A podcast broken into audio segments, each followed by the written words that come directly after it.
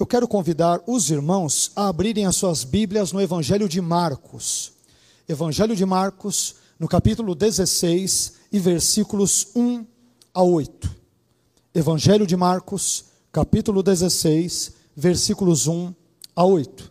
Hoje nós vamos falar sobre um tema muito propício, muito pertinente à presente data, que é a ressurreição de Jesus. A ressurreição de Jesus. Diz assim o texto bíblico, Marcos capítulo 16, versículos 1 a 8. Quando terminou o sábado, Maria Madalena, Salomé e Maria, mãe de Tiago, compraram especiarias aromáticas para ungir o corpo de Jesus. No primeiro dia da semana, bem cedo, ao nascer do sol, elas se dirigiram ao sepulcro, perguntando umas às outras: Quem removerá para nós a pedra da entrada do sepulcro? Mas, quando foram verificar, viram que a pedra, que era muito grande, havia sido removida. Entrando no sepulcro, viram um jovem vestido de roupas brancas assentado à direita e ficaram amedrontadas. Não tenham medo, disse ele. Vocês estão procurando Jesus o Nazareno que foi crucificado. Ele ressuscitou, não está aqui. Vejam o lugar onde o haviam posto. Vão e digam aos discípulos dele e a Pedro ele está indo adiante de vocês para a Galileia. Lá vocês o verão, como ele lhes disse. Tremendo e assustadas, as mulheres saíram e fugiram do sepulcro. E não disseram nada a ninguém, porque estavam amedrontadas. Amém? Somente até aqui vamos orar a Deus e vamos agradecê-lo por esse texto bíblico maravilhoso e absolutamente importante da Sua palavra. Pai, nós queremos engrandecer o Seu nome nesta hora.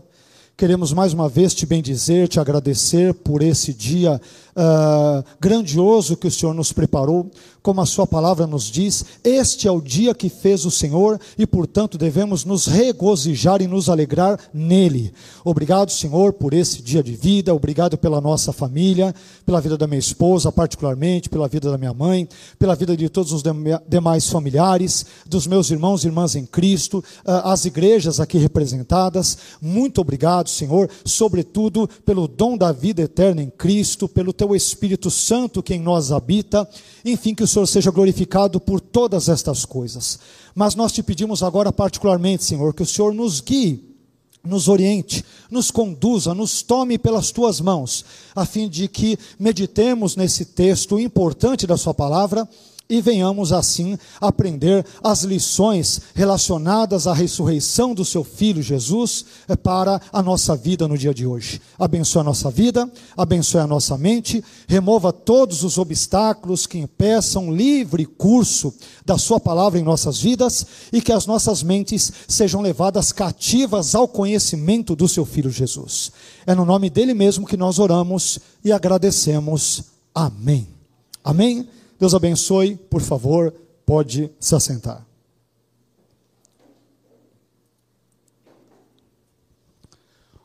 O tema então da nossa mensagem de hoje, como nós adiantamos, é a ressurreição de Jesus e que tem aqui como base o texto de Marcos no capítulo 16 e versículos 1 a 8.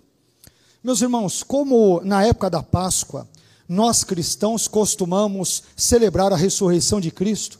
Então, eu pensei em compartilhar hoje com vocês uma mensagem sobre o tema a ressurreição de Jesus, como eu disse, baseada no texto que lemos de Marcos, capítulo 16, e versículos 1 a 8. Paulo disse em 1 Coríntios, capítulo 15, versículo 14, que se Cristo não ressuscitou, é vã a nossa pregação e é vã também a nossa fé. Isto significa dizer que a ressurreição de Jesus é vista é, por Paulo como simplesmente o fundamento, a base, a estrutura da fé cristã. E é por isso que eu quero aproveitar essa data especial, esse momento especial, para compartilhar com vocês algumas reflexões, algumas meditações sobre a ressurreição de Jesus a partir do texto bíblico de Marcos 16, versículos 1 a 8 todos os evangelhos, de Mateus, de Lucas, de João, e também o de Marcos, que nós acabamos de ler, falam sobre a ressurreição de Jesus. Uh, os quatro evangelhos, de forma geral, eles uh, reservam, eles dedicam um grande espaço dentro das suas páginas para falar, na verdade, sobre dois temas principais, entre outros tantos, é claro. Que temas são estes? São os temas da morte de Jesus e também o tema da ressurreição de Jesus.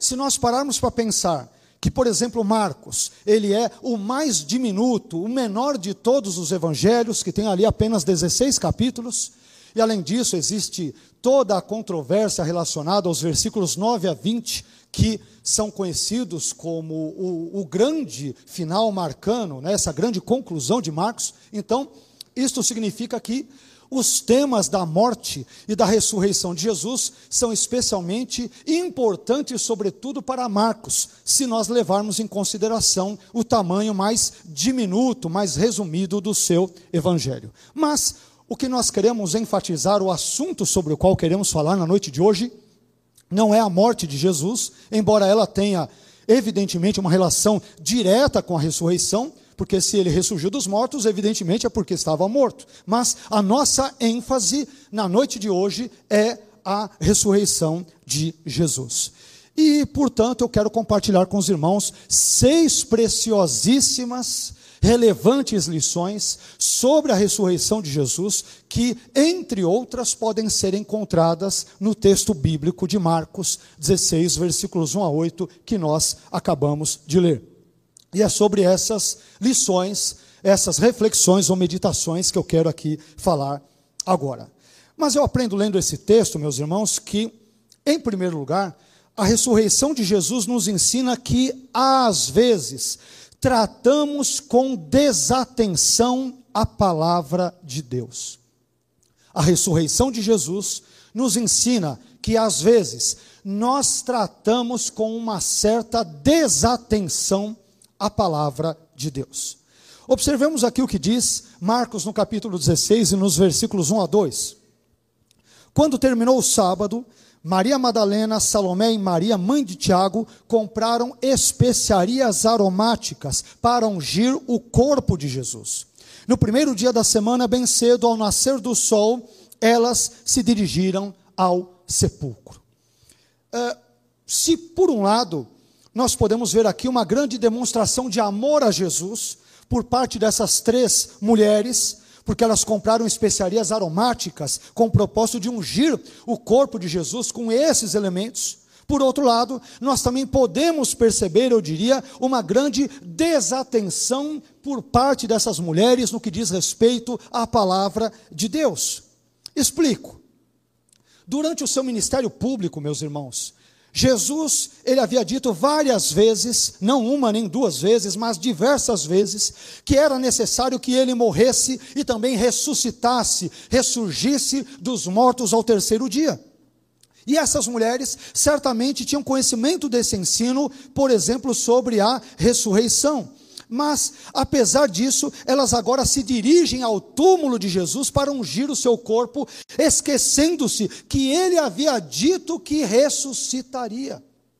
Ensino este muito claro previamente nas páginas dos evangelhos, conforme nós podemos perceber.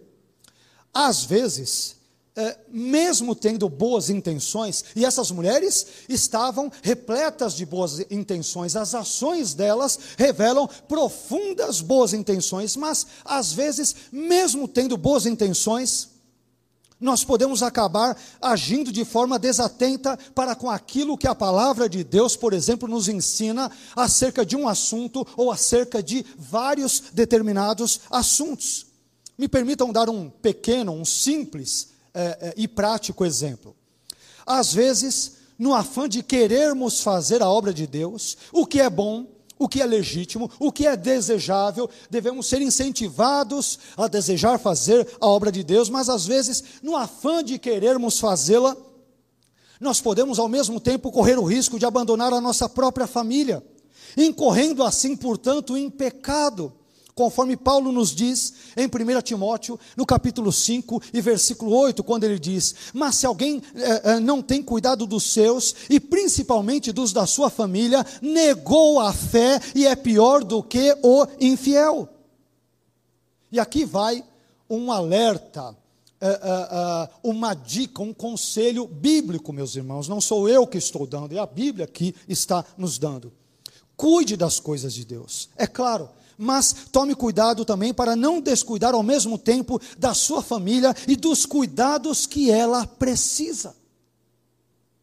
Nós, vez por outra, ouvimos relatos de irmãos ou irmãs bem intencionados, que querem fazer a obra de Deus, querem ser missionários, querem pregar o evangelho no continente africano, no continente europeu, na Oceania, na Ásia, e não há nada de errado com isso, mas acabam simplesmente virando as costas para o marido, para a esposa, ou para os filhos, ou para as necessidades ali do lar, sob o pretexto de que estão fazendo a obra de Deus lá longe, quando a obra de Deus debaixo do seu nariz, na sua própria casa, está sendo esquecida. Essas mulheres, meus irmãos, percebam, elas se preocuparam em ungir o cadáver de Jesus. Como orientava as boas práticas judaicas, eh, judeus piedosos faziam isso, ungiam o corpo do defunto naquele contexto. Então, essas mulheres se preocuparam em ungir corretamente né, a Jesus. Mas neste contexto, neste contexto particularmente, eh, quando da sua morte, nós vemos que o que era uma atitude caridosa, Uh, acaba ao mesmo tempo demonstrando que elas ignoram os vários ensinos de Jesus sobre a sua ressurreição, que, por exemplo, se daria no terceiro dia, ao terceiro dia. Estavam repletas de boas intenções, queriam ser caridosas, queriam praticar aquilo que o judaísmo chamava de tzedakah, justiça, obras de caridade, tudo isso era importante, mas ao fazê-lo se esqueceram das promessas do Mestre reiteradas de que ele ressurgiria dos mortos no terceiro dia. Esse é um primeiro ensinamento que nós, eu diria, poderíamos extrair desse texto sobre a ressurreição de Jesus. Mas, em segundo lugar, a ressurreição de Jesus nos ensina também que, diante do Deus que ressuscitou a Jesus dos mortos, todos os demais problemas são pequenos. Vou resumir e vou repetir, melhor dizendo.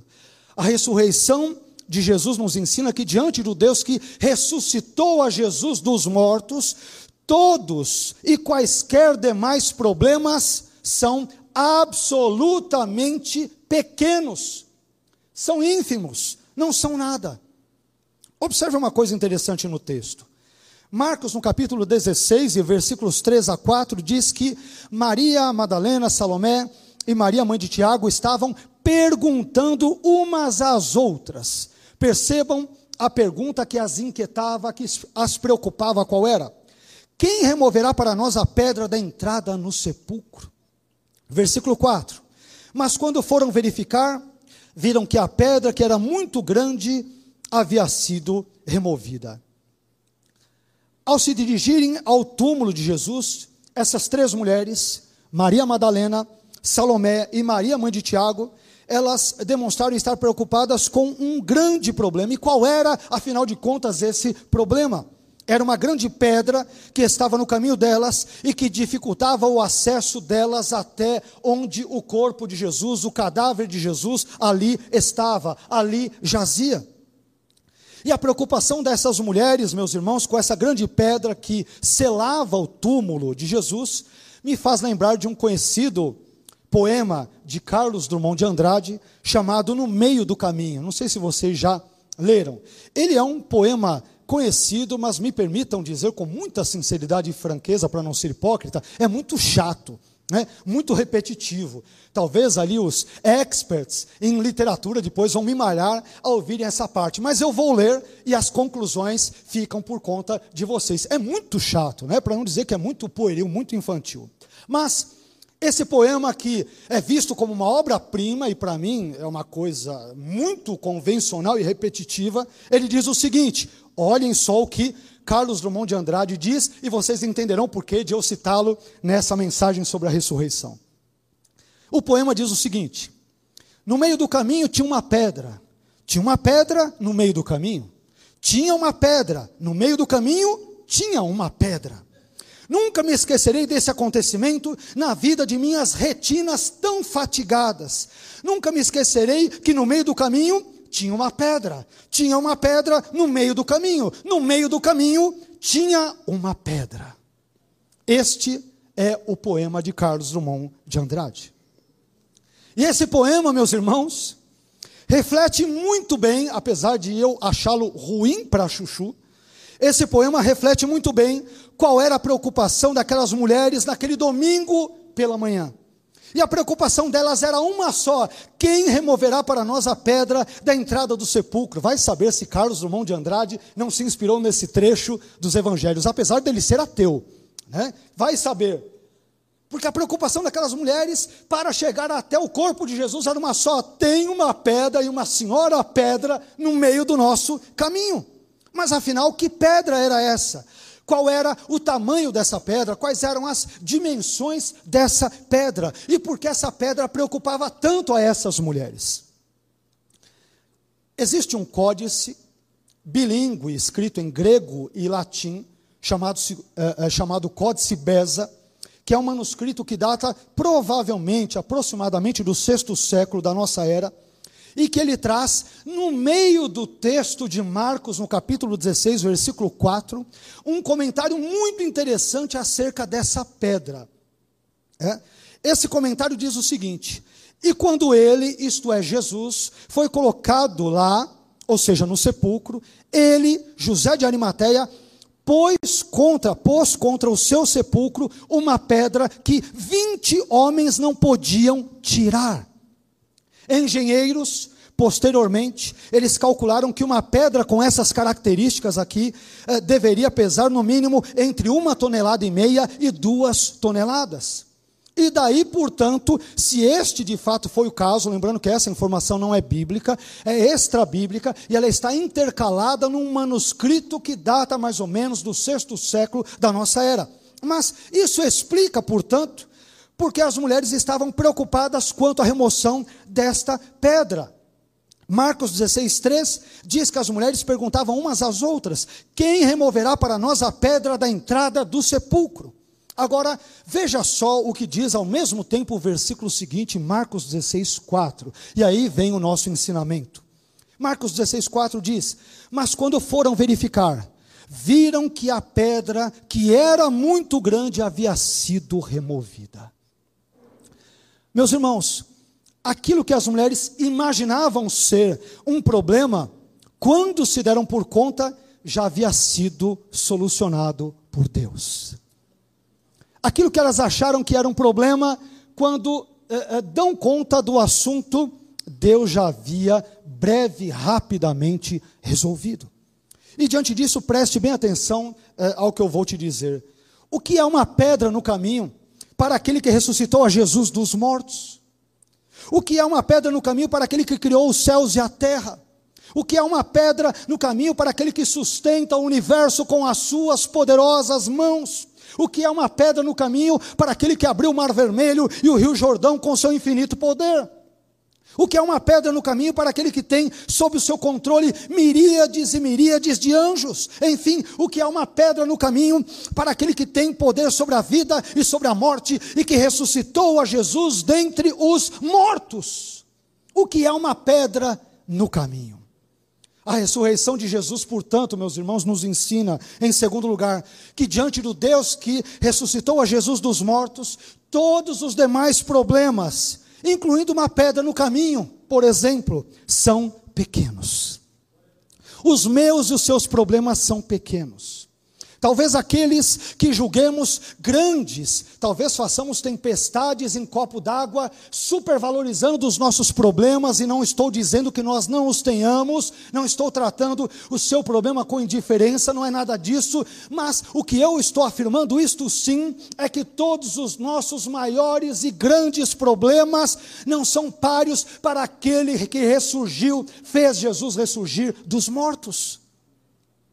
Se ele tem poder sobre a vida e a morte, a ponto de ressuscitar o seu filho dentre os mortos, ele é poderoso para abençoar profundamente a minha e a sua vida, em nome do ressurreto Jesus Cristo de Nazaré. Isso nos conduz a um terceiro ponto, uma terceira lição.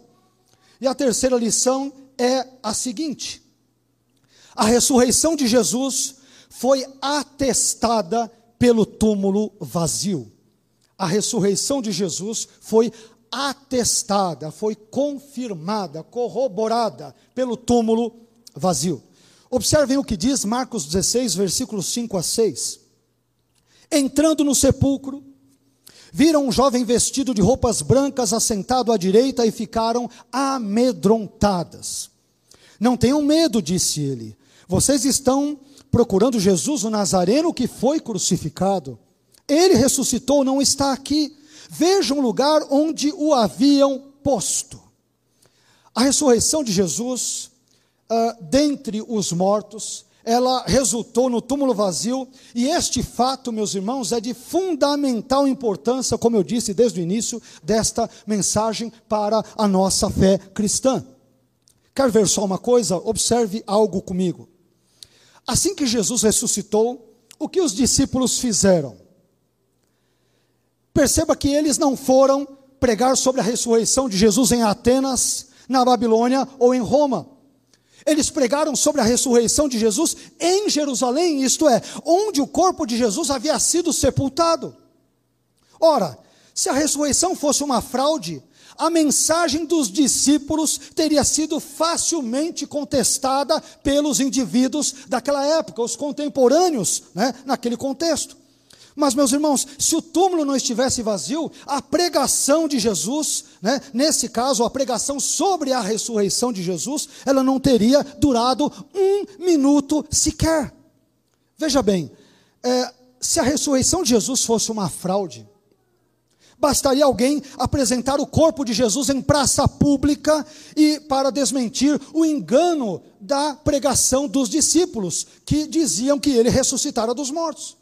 Mas você sabe por que ninguém apresentou o corpo de Jesus? Você sabe por que ninguém trouxe o cadáver de Jesus nos seus braços? Você sabe por que o túmulo onde Jesus, o corpo de Jesus, fora sepultado estava vazio? Porque ele efetivamente ressurgiu dos mortos, como as Escrituras dizem que ele ressurgiu. Ele ressurgiu e vivo está. Além disso, a ressurreição de Jesus, ela foi amplamente testemunhada com a quantidade de testemunhas que de alguma forma presenciaram a ressurreição de Jesus, né? essa quantidade de testemunhos, digamos que uniformes ou harmônicos, seria mais do que suficiente para uh, uh, uh, validar o veredito ou favorecer o veredito em, diante de qualquer tribunal humano, diante de qualquer juiz terreno. Observe algo interessante. Em 1 Coríntios, no capítulo 15, e versículos 5 a 8, Paulo diz que o Jesus ressurreto, observe só as testemunhas por baixo. O Jesus ressurreto, dos versículos 5 a 8 de 1 Coríntios 15. Primeiro, foi visto por Cefas, e depois pelos doze. Depois foi visto uma vez por mais de 500 irmãos, e Paulo acrescenta o detalhe: dos quais vive ainda a maior parte, mas alguns já dormem. Como quem disse, vocês não acreditam em, em mim? Quanto a Jesus ter ressuscitado, consultem estes, sei lá, 300, 350, 400 e alguma coisa de testemunhas que viram a sua ressurreição. Versículo 7: Depois foi visto por Tiago, depois por todos os apóstolos. Versículo 8: E por derradeiro de todos me apareceu também a mim como a um abortivo meus irmãos, a ressurreição de Jesus, além de ser atestada pelo túmulo vazio, também foi testemunhada por centenas de pessoas, muitas das quais ainda estavam vivas na época do apóstolo Paulo. E essa é uma terceira e relevantíssima lição que Marcos 16, versículos 1 a 8, nos traz na noite de hoje.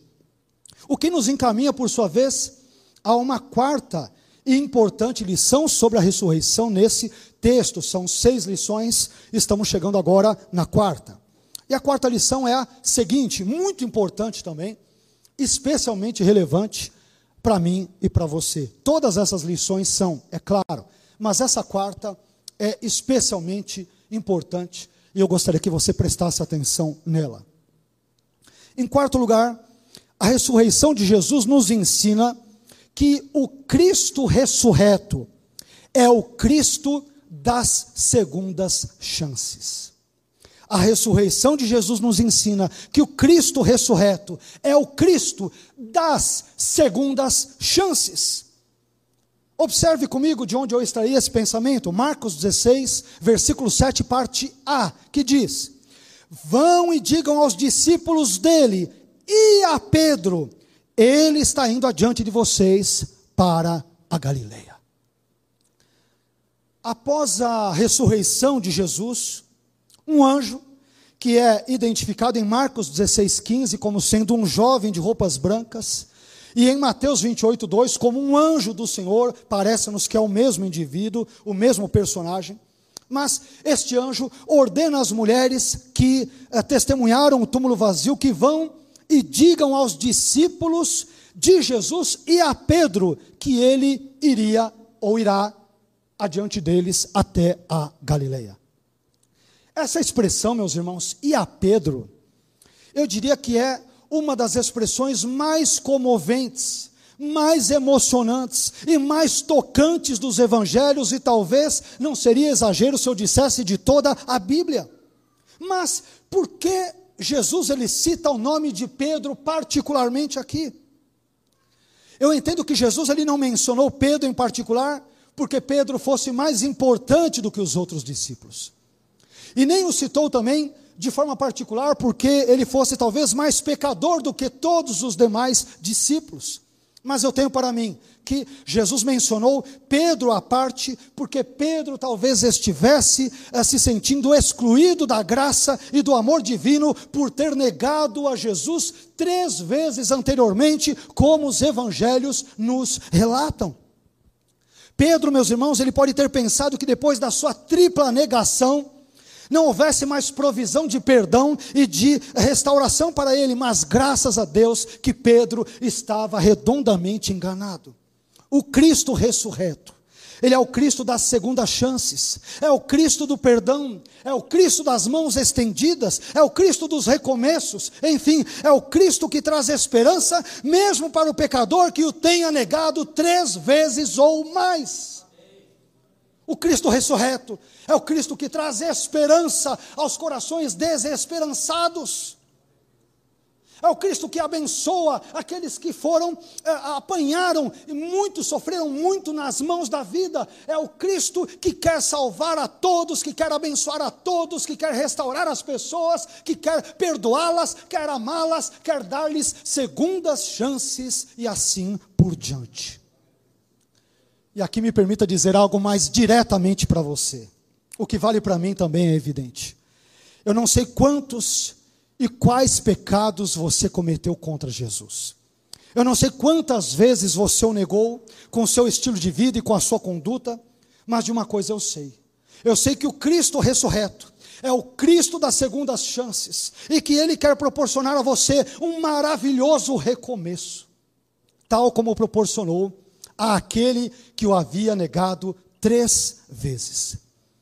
Portanto, meus irmãos, a ressurreição de Jesus nos ensina, em quarto lugar, que o Cristo ressurreto é o Cristo das segundas chances.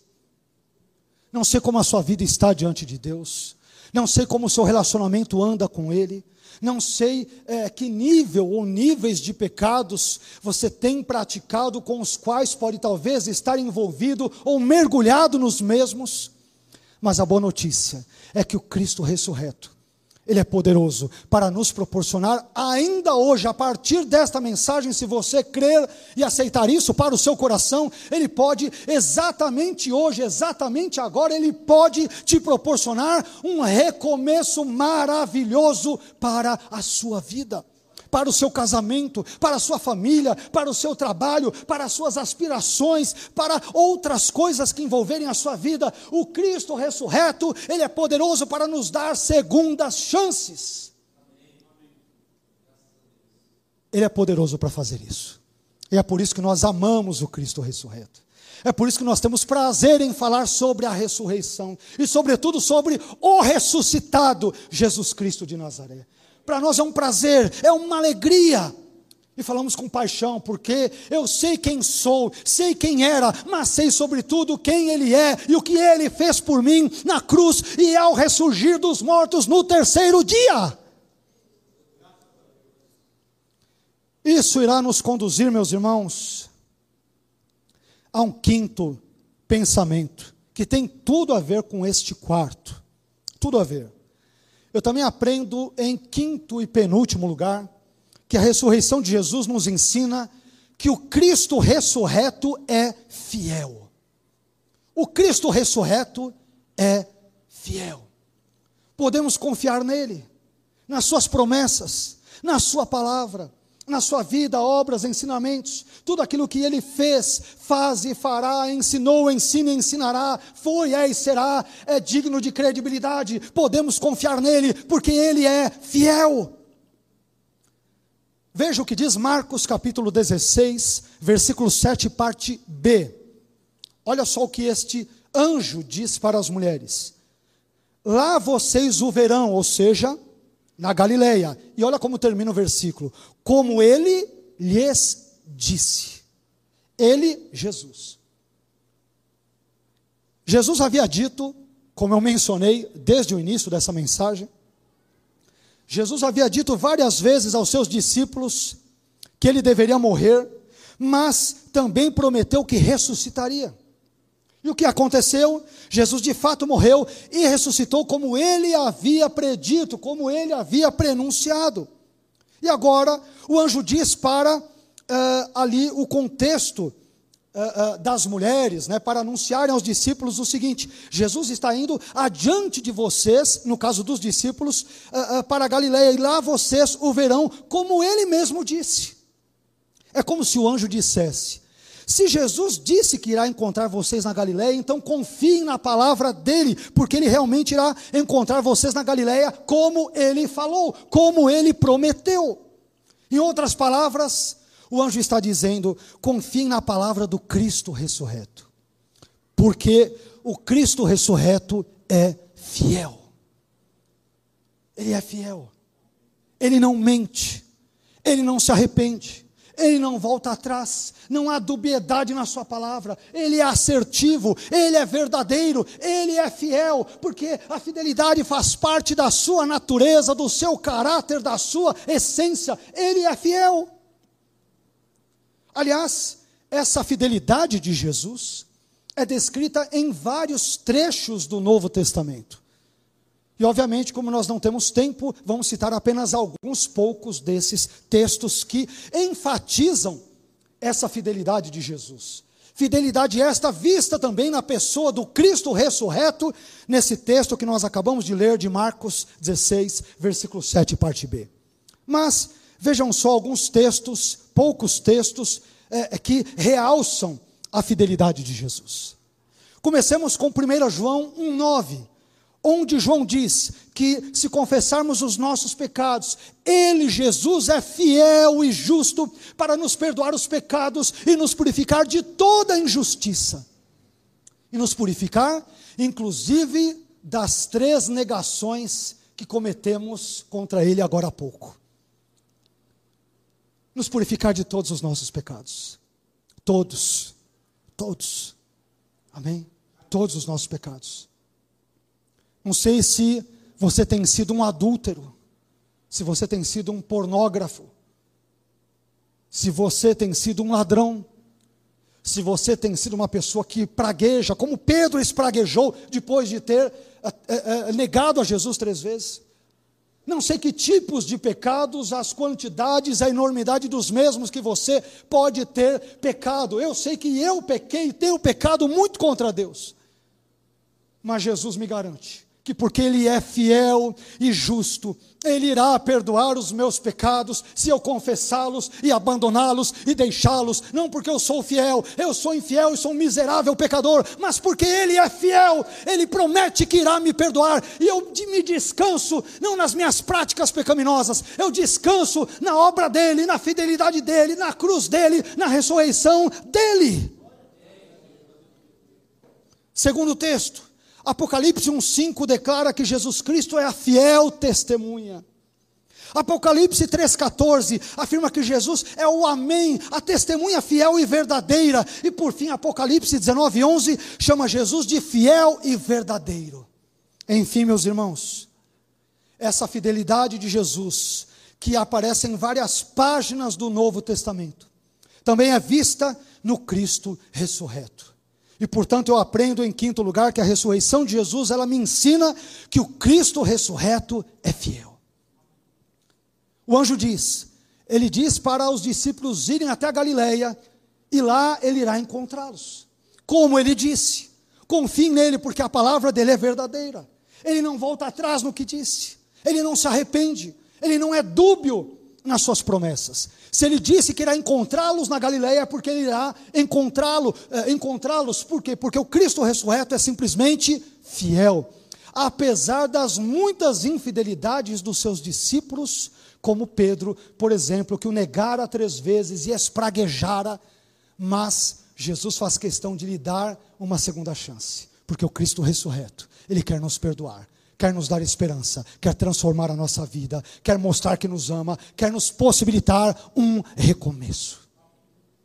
Amém, meus irmãos? Isso irá nos levar a um sexto e último ponto que eu quero compartilhar com vocês.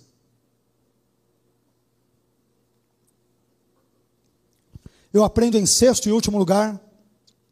E agora as informações que eu vou dar aqui, talvez mais técnicas em alguns pontos. Uh, uh, este sexto ponto terá um caráter mais apologético.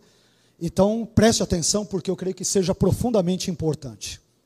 Claro que tudo que dissemos é importante, mas este sexto ponto ele se revestirá de um tom mais apologético, da defesa da fé cristã, sobretudo a defesa da ressurreição de Cristo. Em sexto e último lugar, a ressurreição de Jesus é uma verdade que causa assombro. Em sexto e último lugar, eu aprendo nesse texto de Marcos 16 que a ressurreição de Jesus é uma verdade que causa assombro, causa espanto. Onde eu vejo isso? Marcos capítulo 16, versículo 8, que diz: Tremendo e assustadas, as mulheres saíram e fugiram do sepulcro. E não disseram nada a ninguém porque estavam amedrontadas. Se você pegar aqui as diversas palavras gregas que aparecem aqui no texto, é, uma delas ainda aparece a palavra grega êxtase. Quer dizer, elas estão espantadas, elas estão maravilhadas, elas estão boquiabertas, elas estão assim, é, admiradas da ressurreição. Um misto de medo com espanto está presente nesse texto. A ressurreição de Jesus, meus irmãos, por ser um evento evidentemente maravilhoso ou miraculoso, obviamente, ela causou, como eu disse, o assombro das mulheres. Porém, ao longo da história, várias teorias foram criadas pelos céticos, pelos incrédulos, no sentido de nos fazer desacreditar no relato bíblico da ressurreição. E entre essas teorias, sete principais merecem aqui o nosso destaque. Talvez em outros livros vocês encontrarão outras teorias que buscarão criticar a ressurreição de Jesus ou desqualificá-la. Então, eu vou citar brevemente quais são essas teorias e tecer breves críticas também às mesmas. Quer dizer, vou tecer críticas às críticas dos críticos quanto à ressurreição de Jesus. Primeira teoria, a teoria do túmulo desconhecido. Segundo essa teoria, após a crucificação, o corpo de Jesus ele foi colocado uh, em um túmulo desconhecido, que os discípulos acabaram interpretando equivocadamente ou maldosamente, diriam alguns incrédulos, como se isso fosse uma prova da sua ressurreição, da ressurreição de Cristo. Mas essa interpretação é absurda porque Dentre outras coisas, o texto bíblico diz que os romanos sabiam onde ficava o túmulo, porque eles, aliás, colocaram soldados lá para guardar o corpo de Jesus. Então, essa teoria deve ser descartada porque é simplesmente absurda.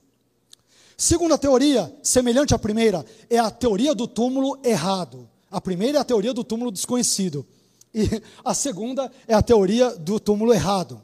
E aí, de acordo com essa teoria, que é semelhante à anterior, as mulheres foram procurar o corpo de Jesus em um túmulo errado. Mas essa teoria, ela falha tanto quanto a teoria antecedente, porque os evangelhos dizem, e dizem claramente, que as mulheres haviam observado cuidadosamente onde o corpo de Jesus havia sido enterrado menos de 72 horas antes. E esta informação os irmãos encontrarão em três dos quatro evangelhos. Por exemplo, pode anotar aí, Mateus 27, 61, Marcos 15, 47 e Lucas 23, 55. Então as mulheres sabiam onde o corpo de Jesus, o cadáver de Jesus havia sido depositado. Por isso, essa teoria, mais uma vez, deve ser é, é, desconsiderada. Não é o túmulo que foi errado pelos discípulos. Quem escreveu isso ou pensou isso é que errou redondamente e profundamente ao defender esse pensamento tão estranho, tão esquisito e tão antibíblico. Mas uma terceira teoria é a teoria da lenda. Conforme essa teoria, a história da ressurreição não foi fato, mas foi uma lenda criada muitos anos depois, por exemplo, da época de Jesus. Foi uma lenda que, sobretudo, cristãos ou alguns diriam cristãos fanáticos, acabaram criando só para é, conferir a Jesus um ar de deidade, um ar de divindade ou alguma coisa do gênero. Mas, para variar, essa teoria erra ao desconsiderar o relato bíblico. Segundo o qual, por exemplo, uh, na data do ano 50 depois de Cristo, Havia muitas das 500 testemunhas citadas por nós agora há pouco, havia muitas das 500 testemunhas da ressurreição que ainda estavam vivas, conforme 1 Coríntios capítulo 15, versículo 6, você pode aí conferir na sua Bíblia. Ora, diante disso eu pergunto, é, é, se a ressurreição de Jesus fosse uma farsa, várias pessoas poderiam denunciar essa fraude publicamente na época, não poderiam? E a pergunta é: por que elas não fizeram isso? Desse modo, essa terceira teoria também deve ser ignorada. Quarta teoria: o pessoal tem a mente fértil. Percebam? O, o, mesmo os incrédulos, né, é, é, imersos nos seus pecados, né, caídos em seus pecados e maldades, são inteligentes para o mal, para a incredulidade, para o ceticismo, para aqueles valores contrários a Deus e a Sua palavra. Mas eu acho interessante a criatividade do incrédulo. Deus é tão bom que deu criatividade para aquele que não crê nele mesmo. Como Deus é maravilhoso. Né? Então, a quarta teoria é a teoria da ressurreição espiritual. Segundo essa teoria, Jesus teria ressuscitado espiritualmente e não fisicamente. Porém, essa teoria, tanto quanto as outras, ela vai na contramão daquilo que o judaísmo, por exemplo, farisaico, acreditava no contexto da Palestina do primeiro século da nossa era, ou seja, na época de Jesus.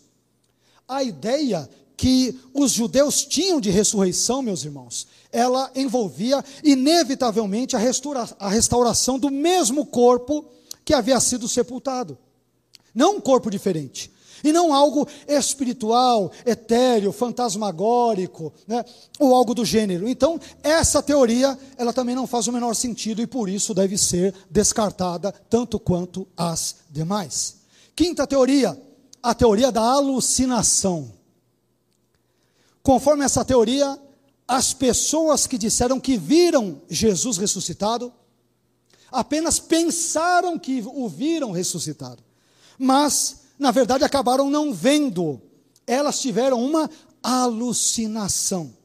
Porém, essa teoria também não convence, porque, segundo o Novo Testamento, pessoas diferentes, com histórias diferentes, possuidoras de instrução e background, ou seja, panos de fundo distintos, é que viram e dizem ter visto o Cristo ressurreto. Portanto, essa teoria, eu diria, da alucinação só pode ter sido criada por alguma pessoa que estava, ela sim, alucinada. É? Então, essa quinta teoria também deve ser rejeitada, porque não faz o menor sentido. Sexta teoria, sexta e penúltima teoria, a teoria do roubo do corpo. Houve um roubo. Artigo 157. Naquela época não existia isso, é claro, né? Mas de acordo com essa teoria, o corpo de Jesus ele teria sido roubado por algum discípulo de Jesus. Então, depois desse roubo, né, esse roubo, ele acabou sendo depois camuflado e no seu lugar foi apregoada equivocadamente a tal da ressurreição. Não é que ele ressurgiu dos mortos, o seu corpo foi roubado por algum discípulo espertalhão. Bem, mas é, é, essa teoria já era conhecida, inclusive pelo próprio Mateus, o evangelista Mateus, que a citou no seu evangelho na época, no capítulo 28. Depois vocês podem conferi-la lá. Mas essa teoria é igualmente absurda. Raciocine comigo. Como alguém conseguiria ter roubado o corpo de Jesus com os soldados romanos guardando? Como? Além disso, como os soldados romanos ousariam dormir durante a guarda do corpo de Jesus? Como os próprios soldados romanos, subornados pelas autoridades judaicas, disseram em Mateus 28, versículos 13 a 15, é como eles poderiam fazer isso sabendo que tal expediente, dormir em serviço, num serviço de guarda, seria punido com a pena de morte. Então, essa teoria também não nos convence minimamente falando. Por fim, a sétima teoria, que tem estado em voga uh, uh, muito uh, reiteradamente, desde o contexto dos séculos XVIII, XIX até os dias de hoje, muito citada por incrédulos, céticos e tantos outras, outros, é a chamada teoria da catalepsia. A teoria da catalepsia. Conforme essa teoria, quando Jesus ele foi pregado na cruz, ele foi pregado, mas ele não morreu na cruz é, ele teria, na verdade, sofrido de é, catalepsia, ou teria tido uma síncope, outro termo que médicos usariam. O que é a catalepsia? É uma doença que provoca no indivíduo acometido por ela uma incapacidade locomotora, e que, em alguns casos, ela pode é, provocar não apenas a paralisação dos membros ali do corpo do indivíduo, mas pode provocar paralisação na respiração, né, dando a entender que o indivíduo estaria morto quando na verdade ele não está. Ele apenas está num estado cataléptico. Olha a sofisticação dos incrédulos como é. Como eu disse, são inteligentes, para o mal, mas são. Bem, mas eu pergunto, se Jesus estava apenas cataléptico ou experimentou uma síncope e não morto, por que várias pessoas como o incrédulo Pilatos, como alguns soldados romanos também incrédulos, como José de Arimateia, que é diferente, porque ele já era crente, entre tantos outros, testemunharam claramente que Jesus havia morrido. Por quê? Não foram apenas judeus, mas também romanos, todos eles, nos lembremos, ímpios, que testemunharam um após outro que Jesus estava morto. Aliás, alguns soldados nem quiseram quebrar ali as suas pernas, cumprindo a profecia ali presente nos Salmos, porque diagnosticaram a sua morte, viram que ele claramente estava morto. E desse modo, meus irmãos, essa teoria também não é persuasiva e, portanto, deve ser rejeitada por nós. Bem, estou caminhando para o final. Mas aqueles que buscam negar a ressurreição de Jesus, como estes sete indivíduos ou sete grupos, dentre tantos outros, eles precisam explicar pelo menos sete fatos históricos que eu quero brevemente mencionar para vocês e com eles eu quero caminhar para o final desta reflexão. Né? Então, aqueles que negam a ressurreição literal de Jesus têm que lidar, têm que explicar pelo menos sete fatos históricos, pelo menos entre outros, pelo menos sete. Primeiro, quando o selo romano posto sobre o túmulo de Jesus foi quebrado, foi ali violado, o poder romano, César, sobretudo, foi totalmente desrespeitado. Então eu pergunto: quem ousaria enfrentar César de uma forma tão ousada como esta? Quem? Quem ousaria? Segundo, tanto os judeus quanto os romanos admitiram que o túmulo de Jesus estava vazio. Aliás, as autoridades judaicas até subornaram ali os soldados romanos né, para dizer que o corpo havia sido roubado. Se esse foi o suborno, quer dizer que elas admitiram que o túmulo estava vazio. Então, como respondemos a esse fato? Terceiro, de alguma forma, a pedra que pesava entre uma tonelada e meia e duas toneladas, ela foi removida da entrada do túmulo, enquanto a guarda romana estava vigiando o túmulo. Como isso aconteceu? Nenhum soldado percebeu isso? Quarta, quarto elemento, quarto fato. Uma guarda romana altamente disciplinada deixou o seu posto e precisou ser subornada pelas autoridades para mentir sobre o que realmente havia acontecido com o corpo de Jesus. E eu pergunto: o que fazemos com esse tipo de informação? Empurramos para debaixo do tapete, fazendo uh, uh, com que ele, na nossa mente, não existisse, fazendo de contas que ele não existe? O que nós fazemos com esta informação? Quinto, a mortalha que inicialmente envolvia o corpo de Jesus, o cadáver de Jesus, ela é, foi encontrada intacta sem o corpo de Jesus. Como explicar isso? Sexto fato: após a sua ressurreição, Jesus apareceu a mais de 500 pessoas diferentes e em ocasiões diferentes. Eu pergunto: todas essas pessoas se enganaram? Todas elas mentiram?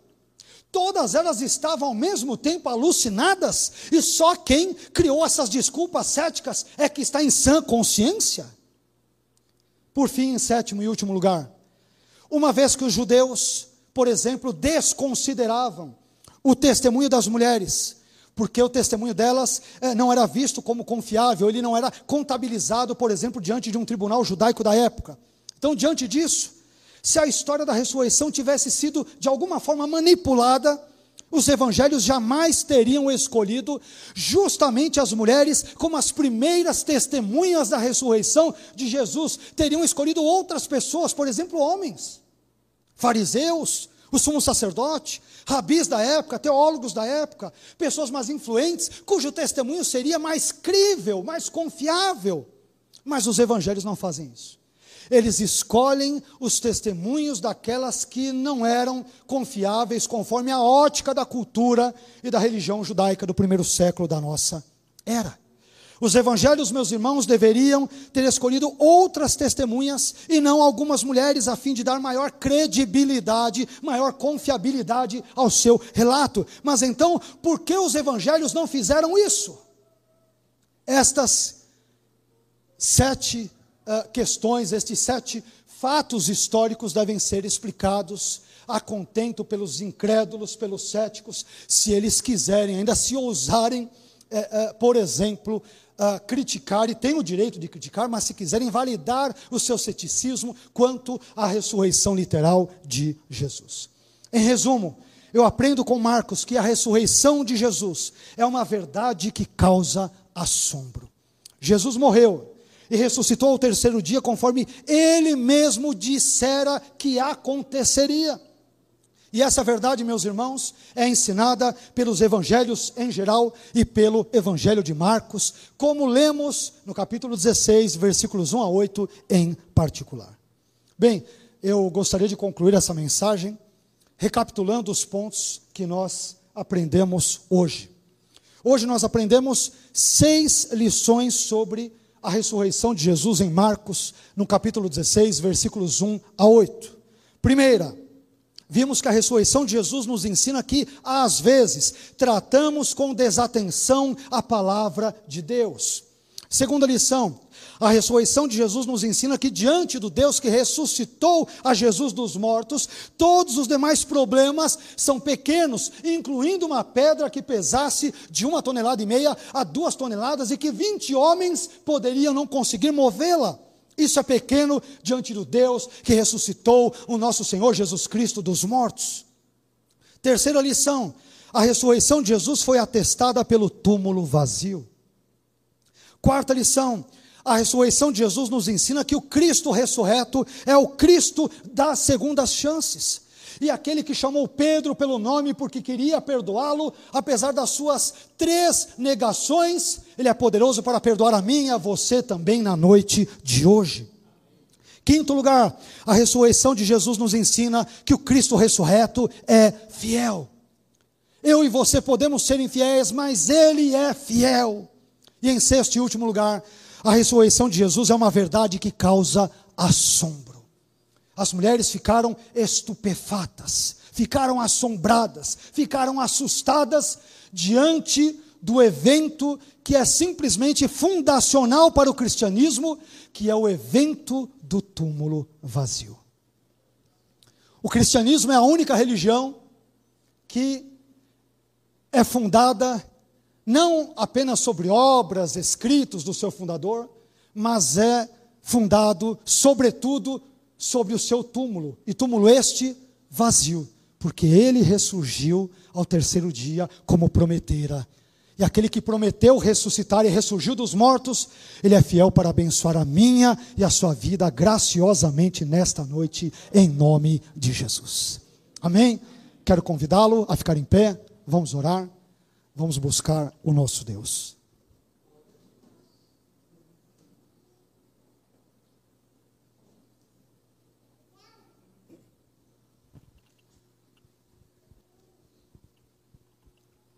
Nós aprendemos hoje, meus irmãos, verdades importantes sobre o Cristo ressurreto, sobre a ressurreição de Jesus.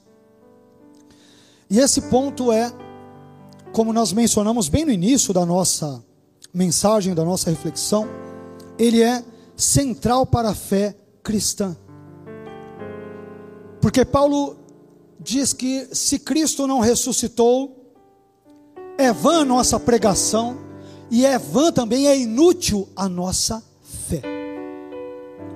Percebam quanta coisa não está em jogo quando nós falamos do tema bíblico, teológico, real da ressurreição.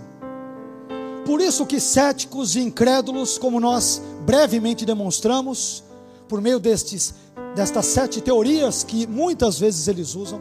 Por isso que céticos, entre outras coisas, fazem questão de atacar a ressurreição. Não, erraram de endereço ali o túmulo. É.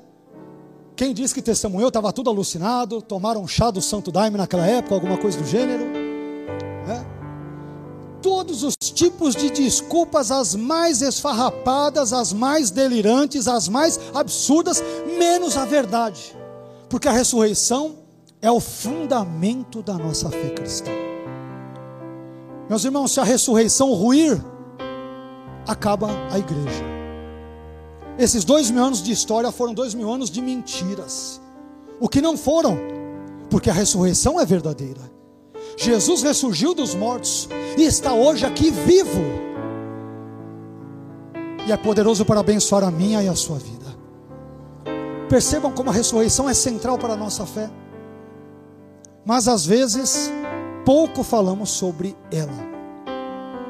É importante, portanto, termos falado sobre esse assunto nesta noite onde celebramos a Páscoa que não tem a ver com coelhos, por mais que lindos que sejam enquanto criaturas de Deus, nem com chocolate, por mais que seja uma iguaria, que se não todos, este que vos fala gosta bastante. Mas a Páscoa não tem a ver, como eu postei inclusive esses dias nas redes sociais, não tem a ver com coelho, tem a ver, tem a ver com cordeiro não tem a ver com gotas de chocolate, mas tem a ver com o sangue de Jesus derramado na cruz e inclusive com a sua posterior ressurreição. Ressurreição esta dos mortos que nós fazemos questão de celebrar na noite de hoje. Ele ressurgiu dos mortos. E ao fazê-lo, trouxe esperança ao meu coração e ao seu. Porque sabemos que quando os nossos olhos se fecharem nesta vida, eles se abrirão em outra dimensão. Eles se abrirão em outro contexto. Com uma novidade de vida onde não estaremos mais sujeitos à morte, ao pranto, ao clamor, à dor. Eu acrescentaria também aos boletos dessa vida.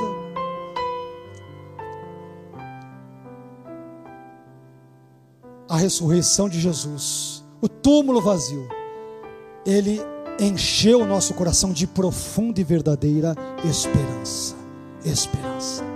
Porque o túmulo dele permanece vazio. O meu e o seu coração podem ser, podem estar repletos de esperança em Cristo, na obra de Cristo, na ressurreição de Cristo, conforme a palavra do próprio Cristo nos assegura. E é aí que está repousada e descansa a nossa fé. Não em palavra de homens ou de teólogos, mas na palavra inerrante e eterna do nosso Deus. É aí que repousa a minha e a sua fé. E ao Cristo ressurreto, nós louvamos hoje e o louvaremos para todos sempre, eternamente. Amém. Amém? Vamos orar? Feche os teus olhos. Pai, eu quero bendizer o seu nome. Quero te glorificar, Senhor, por se fazer homem na pessoa do seu filho Jesus, por viver neste mundo decaído, imerso em pecado, sem todavia se contaminar com esses pecados mas não apenas por ter vivido por nós. Te agradeço porque o teu filho também morreu por nós, também ressurgiu dos mortos por nós, foi levado aos céus, e conforme a visão de Estevão, por exemplo, está sentado à sua direita. Te louvamos, Senhor, porque cremos profundamente na ressurreição. Sabemos que a nossa pregação não é vã, Sabemos que nós não permanecemos em nossos pecados, como Paulo vai nos alertar em 1 Coríntios 15, porque nós cremos profundamente na ressurreição do seu filho Jesus. A nossa pregação, portanto, não é vã, a nossa fé não é vã, a nossa esperança não é vã, porque sabemos em quem temos crido e sabemos, como Paulo disse, que Ele é poderoso para guardar o nosso depósito até aquele dia. Obrigado, Senhor porque mesmo sendo nós infiéis, e digo isso por mim, mesmo sendo eu infiel, muitas vezes, a ti, a tua palavra, as tuas coisas, sei que tu permaneces fiel. Tu és fiel, Senhor, e eu te louvo por isso. Fiel ao seu caráter, à sua natureza, aos seus atributos, à sua palavra, a tudo aquilo que tem a ver com o Senhor mesmo. E eu te louvo por isso. Seja adorado nesta noite. Seja reverenciado, Senhor. Este culto nós oferecemos a Ti. Esses louvores, esta mensagem, todos os atos, todas as ações praticadas neste culto, nesse contexto litúrgico de adoração a Ti, tudo isso nós oferecemos a Ti. Receba, Senhor. Não dedicamos nada disso a homens senão ao Senhor, ó Deus Trino, Pai, Filho e Espírito Santo. Obrigado por tudo, Senhor. Obrigado por estas lições preciosas sobre a ressurreição do Seu Filho Jesus. Ajude-nos a mantê-las guardadas no nosso coração, como o salmista nos lembra, a fim de que não venhamos a pecar contra Ti. Te louvamos e te bendizemos por tudo. Oramos agradecidos, em nome de Jesus. Amém.